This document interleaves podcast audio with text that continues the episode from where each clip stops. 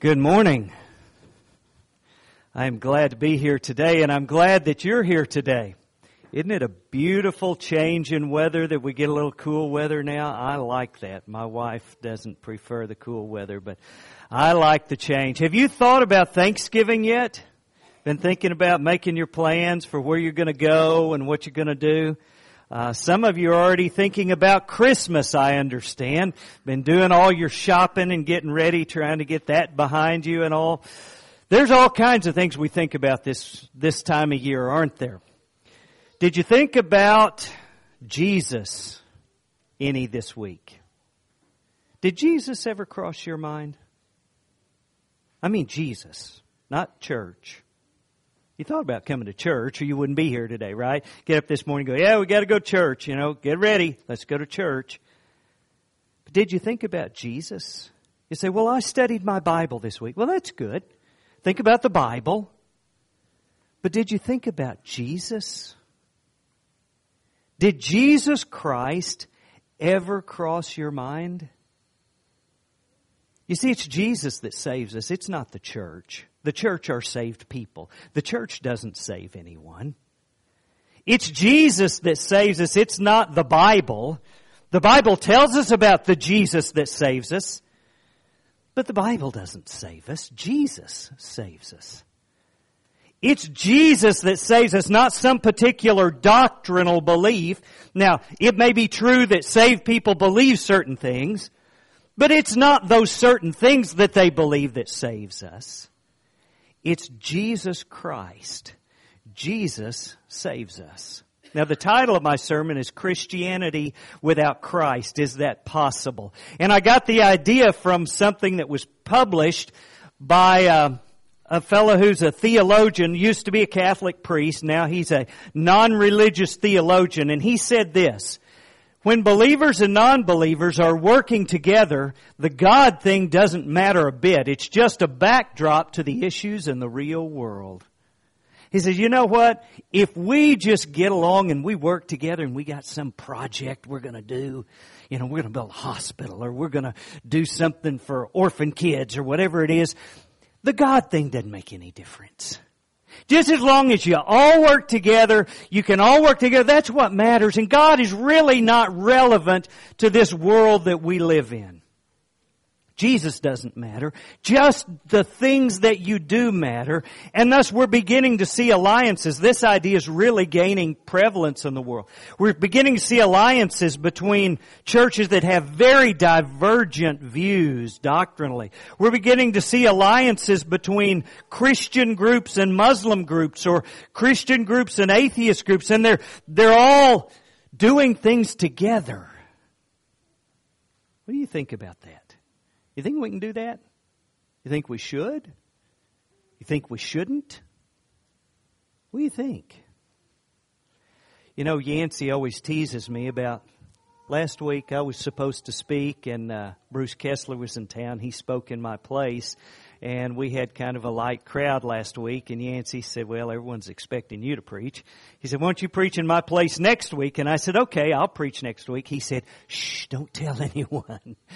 Because he wanted everyone to come. And he teases me about that. If the Apostle Peter were here this morning instead of me, would you have come? Oh, yeah. You'd say, yeah, I'll be there if Peter's going to be there, right? I mean, I would show up if one of the apostles were going to be there. You ever think, as a preacher, I think about this stuff. What do you think they'd preach about if Peter or Paul were here today? What do you think would be the topic of their sermon? I think I've got some ideas. Peter said this when he preached, therefore let all the house of Israel know assuredly that God has made this Jesus whom you crucified, both Lord and Christ. You know what Peter preached about when he went around? He preached about Jesus. He talked about Jesus. Now, he knew Jesus personally, which is a little different than us. I mean, we know Christ, but we didn't like sit around a campfire with Jesus and eat fish like Peter did. But he talked about Jesus when he preached. But he's not the only one. The scriptures say Philip opened his mouth and beginning at this scripture preached Jesus to him. the guy's reading out of the Old Testament, some passage. You notice what he didn't do is he didn't open the Scriptures and at that point begin to preach the difference in the covenants to him. That wasn't his... He preached about Jesus. Now, does the difference in the covenants matter? Yeah, we need to learn and know and understand that. But his focus, the focus of the New Testament preachers, was Jesus. It wasn't just him. Paul said, "For we do not preach ourselves, but Christ Jesus the Lord." When Paul preached, if he was here today, he would talk to you about Jesus. It says, "Daily in the temple and in every house they did not cease teaching and preaching Jesus as the Christ." They preached Jesus everywhere they went. Paul said, "Always carrying about in the body the dying of the Lord Jesus, that the life of Jesus may also be manifested in our body. For we who live are always delivered to death for Jesus' sake, that the life of Jesus may also be manifest in our mortal flesh." He talked about Jesus. That's what they preached about. Now let me ask you again. Did you think about Jesus this week? Can you be a Christian and never think about Christ? Rarely. I mean, you think about the religion and the church and you ought to do this and saying your prayers. When we end all our prayers in Jesus' name, right? That's what you... That doesn't mean you thought. It doesn't mean He crossed your mind. Let me ask you this. If a church would be basically the same if you removed Jesus entirely from it, in what way can you call that Christian? Would this church be any different if we just took Jesus out of the equation? Or would we be the same? Would we still meet here and do our thing? You know, they have churches for unbelievers, church for non-believers. That's a thing now. They go and they sing songs and they have motivational speakers and they all stand around and shake hands and get all the things they think Christians get for coming to church. Would we still do that if we took Jesus out of it? It's not Christian if you take Jesus out. Look at Scripture with me. Jesus said to him, "I'm the way, the truth, and the life. No one comes to the Father except through me." There's a reason we call it Christianity and not churchianity. We're not about the church, we're about the Savior. The central part of our life is not about the organization we call the church. It's not about building some knowledge of doctrinal issues. It's about the Savior, Jesus Christ, because Jesus is the one that it's all about. He's the central dividing line between you and other religions and other peoples. There's Christians on one side and there's non-Christians on the other. Did you know that most non-believers would tell you that murder and theft and adultery is wrong? I mean, there are a few who would say it's okay, but most of them would say murder is wrong and theft is wrong and adultery is wrong. But they don't believe in Jesus. I could preach a fantastic sermon about how husbands ought to love their wives and treat their wives right and all. And that sermon would be perfectly welcome in a Jewish synagogue or a Muslim mosque or a Hindu temple as long as I don't mention Jesus. But when I start talking about Jesus, that changes things, you see. Because Jesus is what makes us different than all the other religions in the world, than all the other beliefs. Most atheists think you ought to be a good person. Most atheists would say you ought to be nice to people, and you ought to do good things for people. You shouldn't be mean. Most atheists would tell you that. Hindus and pagans, they worship a higher power. It's not Christianity, it's not God, but they worship a higher power. Islam worships the God of Abraham. Is that the God you worship? It's the God I worship. Israel, the Jews, they worship Jehovah God. Same God that we know of in the Bible. They accept the law of Moses as from God.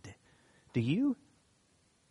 So what's the difference? Well, the difference between us and everyone else in the world is just Jesus Christ. Look at this. Do not think I came to bring peace on earth. I did not come to bring peace, but a sword. For I've come to set a man against his father, and a daughter against her mother, and a daughter-in-law against her mother-in-law.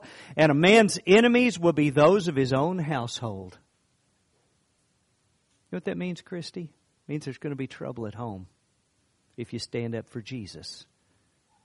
Means those who take a stand for Jesus Christ, and Jesus is central in their life, and it's not just we try to be good people and we try to live a good life in front of our friends and our family and all, and just be an example. There's nothing wrong with being an example. You need to be an example, but you got to talk about Jesus, because Jesus is what's central. Jesus is what divides. Look at this.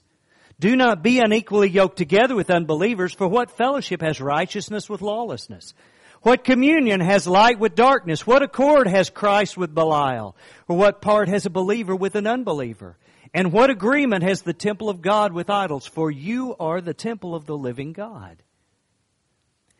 You see, he says there's this huge, significant difference between a Christian and a non-Christian, a believer and a non-believer. And the way he describes it is this. On one side you have light, righteousness, Christ, believers, and the temple of God. On the other side he calls it lawlessness, darkness, Belial, unbelievers, and idols. The defining difference between those two is not whether they do good deeds for people. It's not whether they'd help you if you were broke down on the side of the road. It's not whether they go and assemble somewhere with other people of like faith. The defining difference in all of those is Jesus Christ. And the Bible is very plain. The Bible doesn't mince words. The preachers in the New Testament were honest, and they weren't hateful and they weren't mean, but they were honest in saying, this is important. You need to listen to this. This makes a difference, because Jesus Christ is the dividing line between eternity in heaven with God and eternity in hell. It's not just another, well, you can believe that and I can believe this. And it matters. Eternally, my stance about Jesus Christ. And we're not talking about my stance about divorce and remarriage and all the details about that.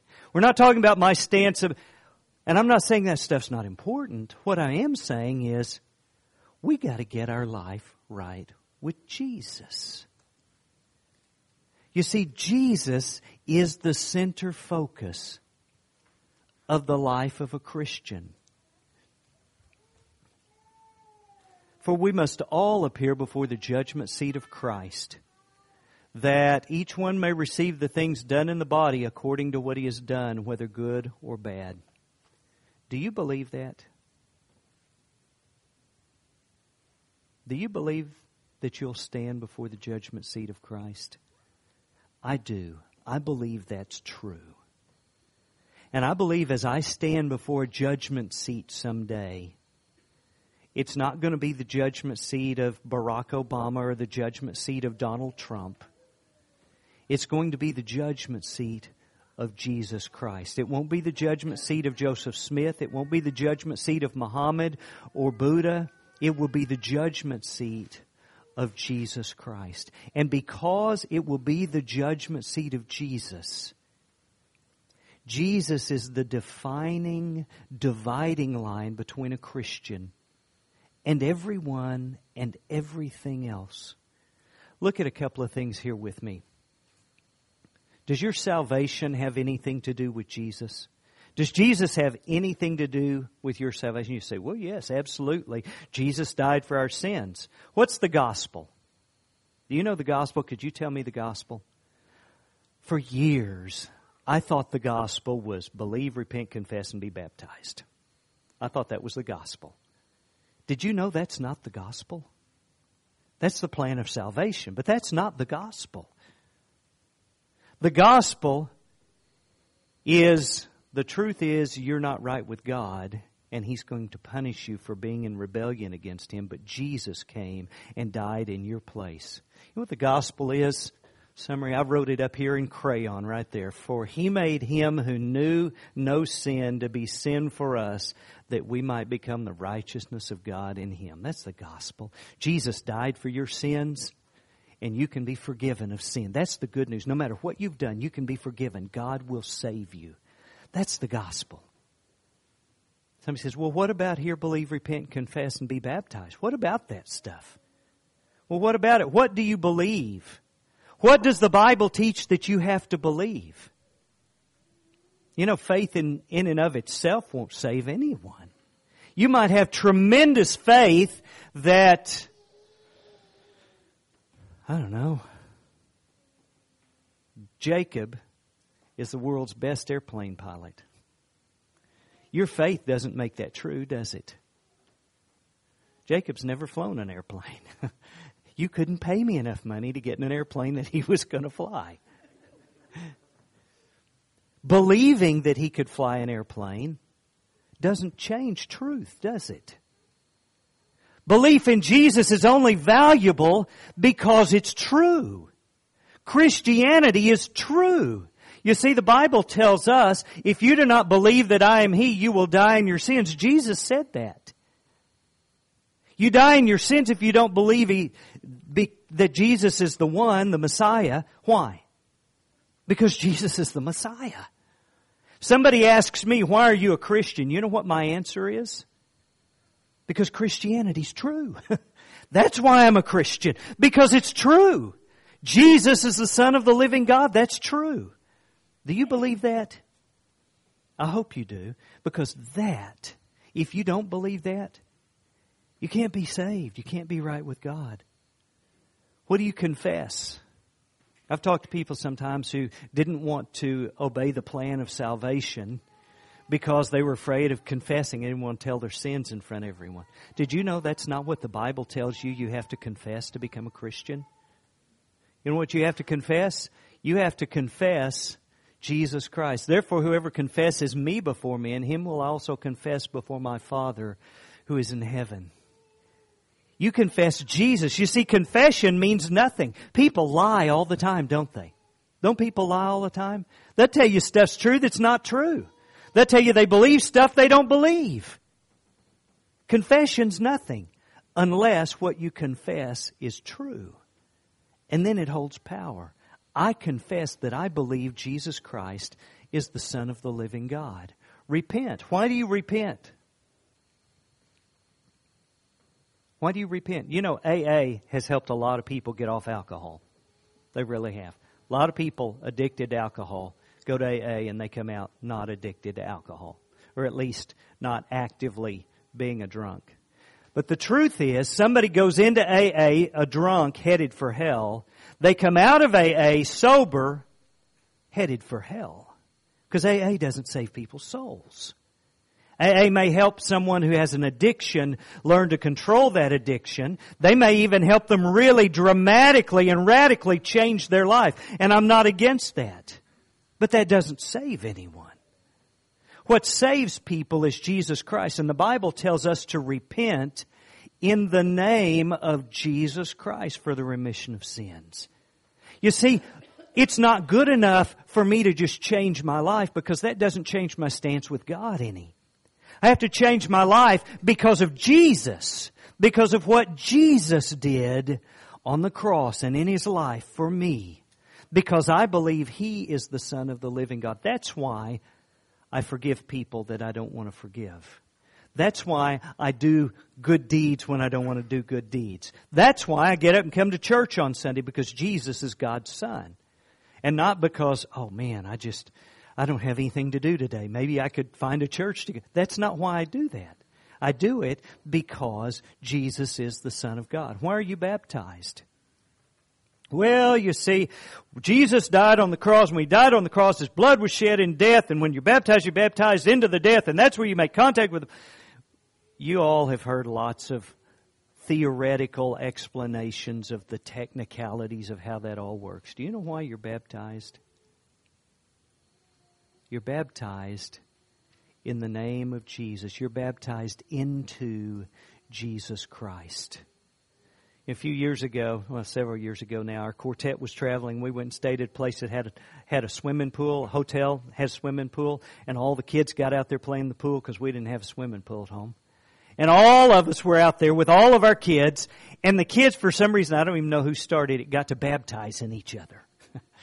And I want you to know we baptized everyone in that swimming pool over and over and over. They had a lot of fun playing. Did we save anyone by doing that? No. Why not? Well, no one was being baptized into Jesus. We were just dunking each other in water. That's not what saves people. It's being baptized into Jesus Christ. You see, Jesus should be the center of everything. You know, all of us in our lives, we've got all kinds of different aspects. And you could divide this pie up into, 1,000 slices if you wanted. But I've just divided it into these. You got home, friends, fun, work, morality, all these things. And what so many of us want to do is we want to have those things in our life. And then we want to take Jesus and we want to add Jesus onto this. And so I've got my morality and I've got my work and I've got my home and I've got my job and all these things. And I've also got Jesus. And Jesus is just another one of the things that I do in my life and that I have in my life. Christianity is not that way. You see, Christianity is where Jesus Christ is the center of my life. And Jesus then affects my home. Jesus affects my morality. Jesus is the source of what I do when I work and have fun and run around with my friends and all those things. Jesus is the center of that stuff. I don't have all that stuff and Jesus, but I've got Jesus Christ, and all of the things that I do and places I go and my life comes out of that, you see, because Jesus is the center. Look at a couple of things here. Does Jesus have anything to do with your morality? We talked about being a good person. You know, I've been helped by people who had no religious belief at all. Haven't you? Nice people. Done good things for me. Do you do good things? I hope you do. But you see, morality apart from Jesus Christ is empty. It's meaningless. You know this pay for somebody's meal behind you in line thing that they did? There was a radio station, I think, that kind of got that started. And then when you go through the drive-thru, you pay for your meal. And then you pay for the meal of the people behind you when you get up there. That's great, isn't it? And I think that's fine. I had somebody do that for me one time, so I passed it on down the line to people behind me. That makes the world a better place, but they're still going to hell. If they don't know about Jesus, they still are lost. I mean, that's just making this world a more pleasant place. As I heard one guy talking about that, he said it's like greasing the rails of the train headed to hell, making it a smooth ride. It's fine, and it's good to do good things, but apart from Jesus, they don't have any value long term. For to this were you called, because Christ also suffered for us, leaving us an example that you should follow his steps, who committed no sin, nor was deceit found in his mouth. You see, I'm to tell the truth because Jesus told the truth. I'm to not take advantage of someone in a business deal because Jesus wouldn't take advantage of someone in a business deal. And I'm to be like him. I attend church because Jesus, when he was here on earth, went and gathered with the fellow believers. That's what he's asked me to do. That's the reason that I do the good things that I do. What about your enemies? Does Jesus have anything to do with how you react to your enemies? Really? Do you have any enemies? People that really don't like you? People that would take advantage of you? Jesus said, but I say to you, love your enemies, bless those who curse you, do good to those who hate you, and pray for those who spitefully use you and persecute you. Do you pray for people who treat you spitefully? Do you bless those who curse you? I'll tell you, that one's hard, isn't it? I mean, somebody curses you, somebody's hateful to you, especially this time of year. Black Friday coming up, right? We go out and people are hateful and rude and mean. And I'm just a down and out fist fight over a camera in the Walmart aisle one time at Black Friday. Crazy. Do you act different because of Jesus? And I say, well, my mom and daddy raised me that we just be... Well, that's fine, but do you do it because of Jesus? That's what a Christian does, is we're nice to people and kind and forgiving and helpful because of Jesus, to those who mistreat us, to those who wrong us, to those who take advantage of us, instead of being justified, well, you can't put up with that because they'll do it to someone else, and you've got to show it. It's not our job to straighten those things out. It's our job to do this because Jesus says to do this. What about your home life? Guys, do you treat your wives right? Are you kind to your wife? Are you loving? Are you generous? Are you thoughtful to your wife? You say, well, I try to be. Why? Well, because if I don't, whew, Mama ain't happy, ain't nobody happy around our house, right? Why? I'll tell you why. For a Christian, the husband is the head of the wife, as also Christ is head of the church. Husbands, love your wives just as Christ loved the church. I'm supposed to love her the way Jesus loved the church. That's what motivates me, to be a picture of Christ loving the church. Wives, do you submit to your husband, or do you argue and debate him and fight with him every time he makes a decision? Challenge him? Or do you submit? Why do you submit? Because that's what Jesus said do. He said, submit as Christ is head of the church. Does the church submit to Jesus? We're supposed to. And that's why we do what we're supposed to do. What about your attitude? Be kind to one another, tenderhearted, forgiving one another, even as God in Christ's sake has forgiven you, or God in Christ forgave you. We do these things. We have a good attitude. Hopefully we have a good attitude, because not that it serves me, but because that's what Jesus is. What about your assemblies? What we do in the assemblies? How do we decide what we do in church? Well, you know, I look for a church that does this or that. I like some. You know what? We make these decisions based on what the Bible says. He says when you come together, each of you has a psalm, has a doctrine, etc., etc. He says, acknowledge that the things that I write to you are the commandments of the Lord. I don't have a right to just do church however I want, because it's not my church. And if I want to start the church of Michael McCorkle, I can do it however I want. But when it's the church of Christ, of Jesus, then have to do whatever He said. Guys, when you preach, does Jesus have anything to do with your sermons? Or do you just preach about whatever the topic is of the day? Preach a good sermon on bitterness. We don't want to be bitter. Matt preached us a good sermon on bitterness the other day. I was out of town, hadn't listened to it yet, but I've heard Matt talk about it before, and he's got good teaching on that. Why? Why not be bitter? Does Jesus come into it? He should.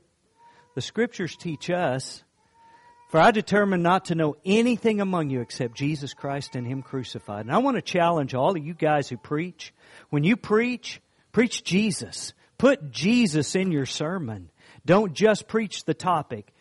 Don't just preach the idea, but preach the man. Preach Jesus Christ. You see, we've gone through all these. Does Jesus Christ have anything to do with anything in your life? Or would your life be the same without Him? That's really the central message that I have.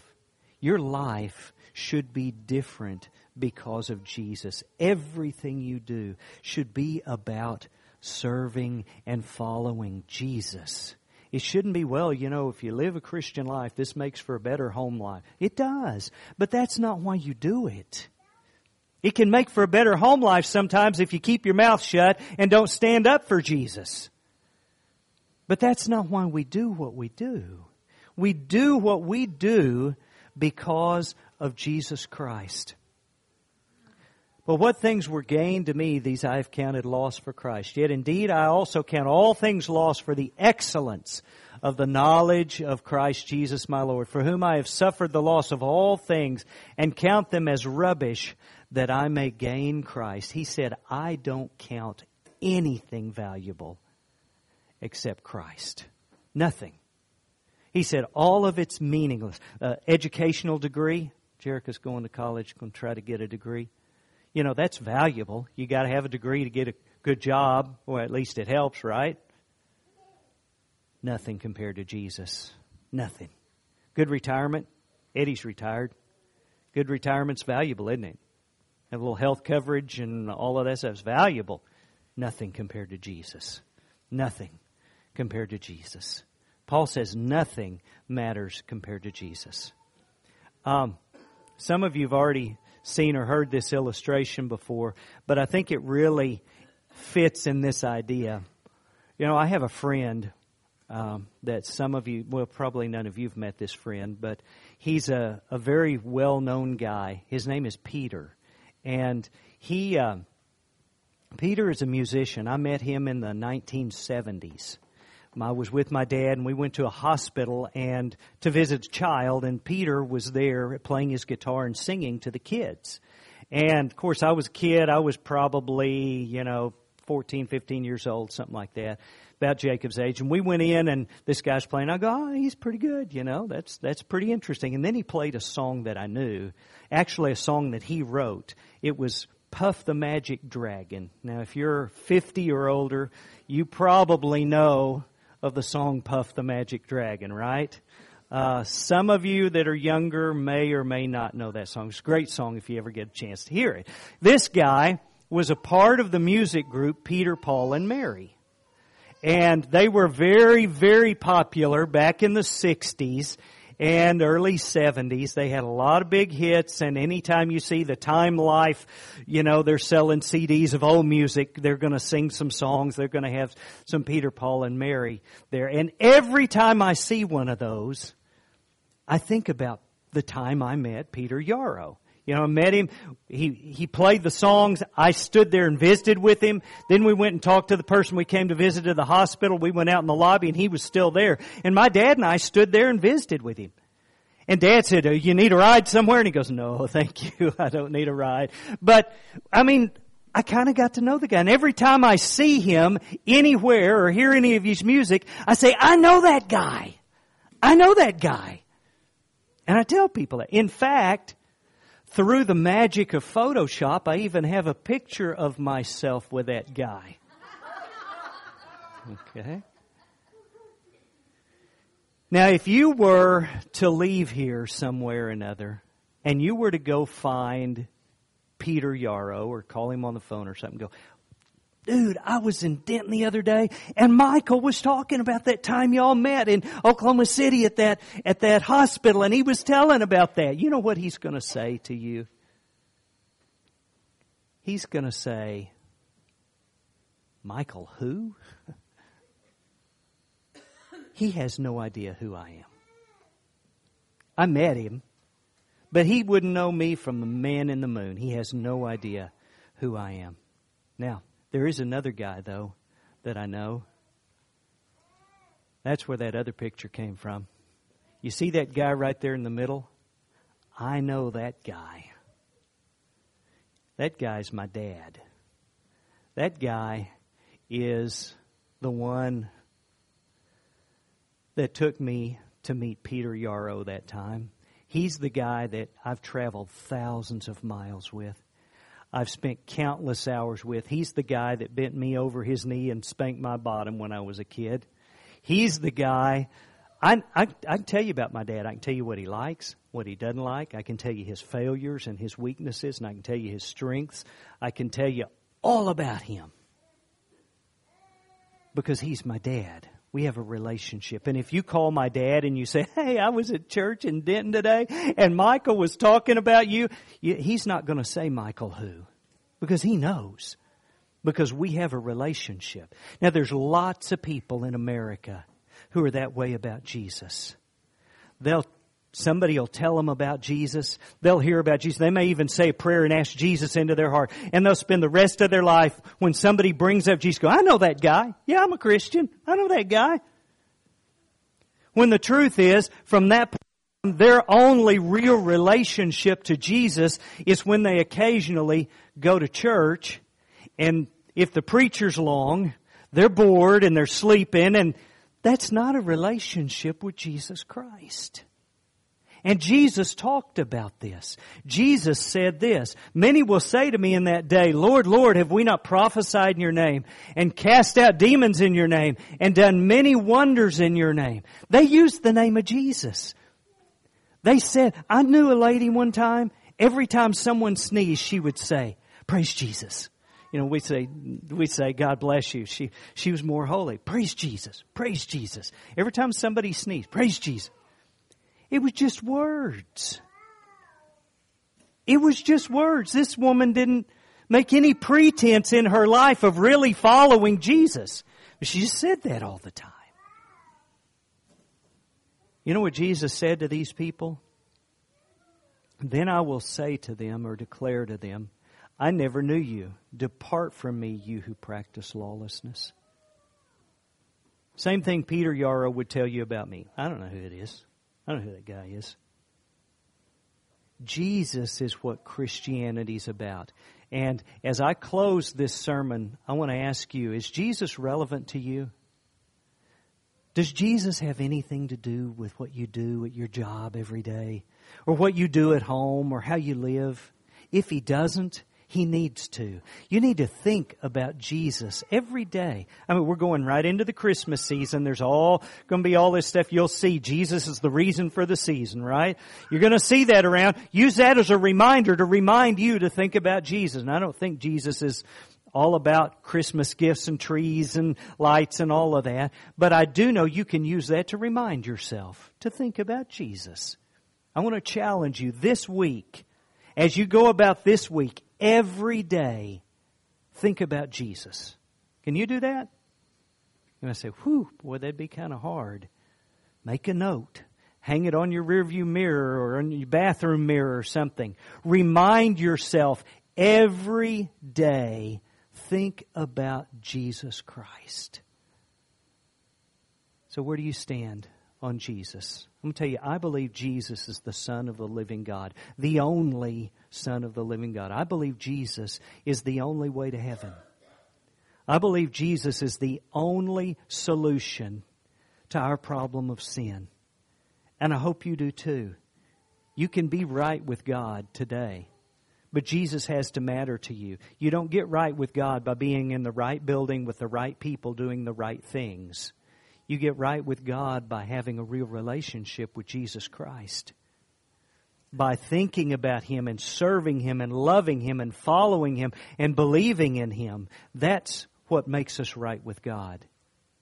And I urge and encourage you to do that today. If there's some way we can assist you in that, we offer a song of invitation if you'll make your need known by coming to the front while we stand and sing.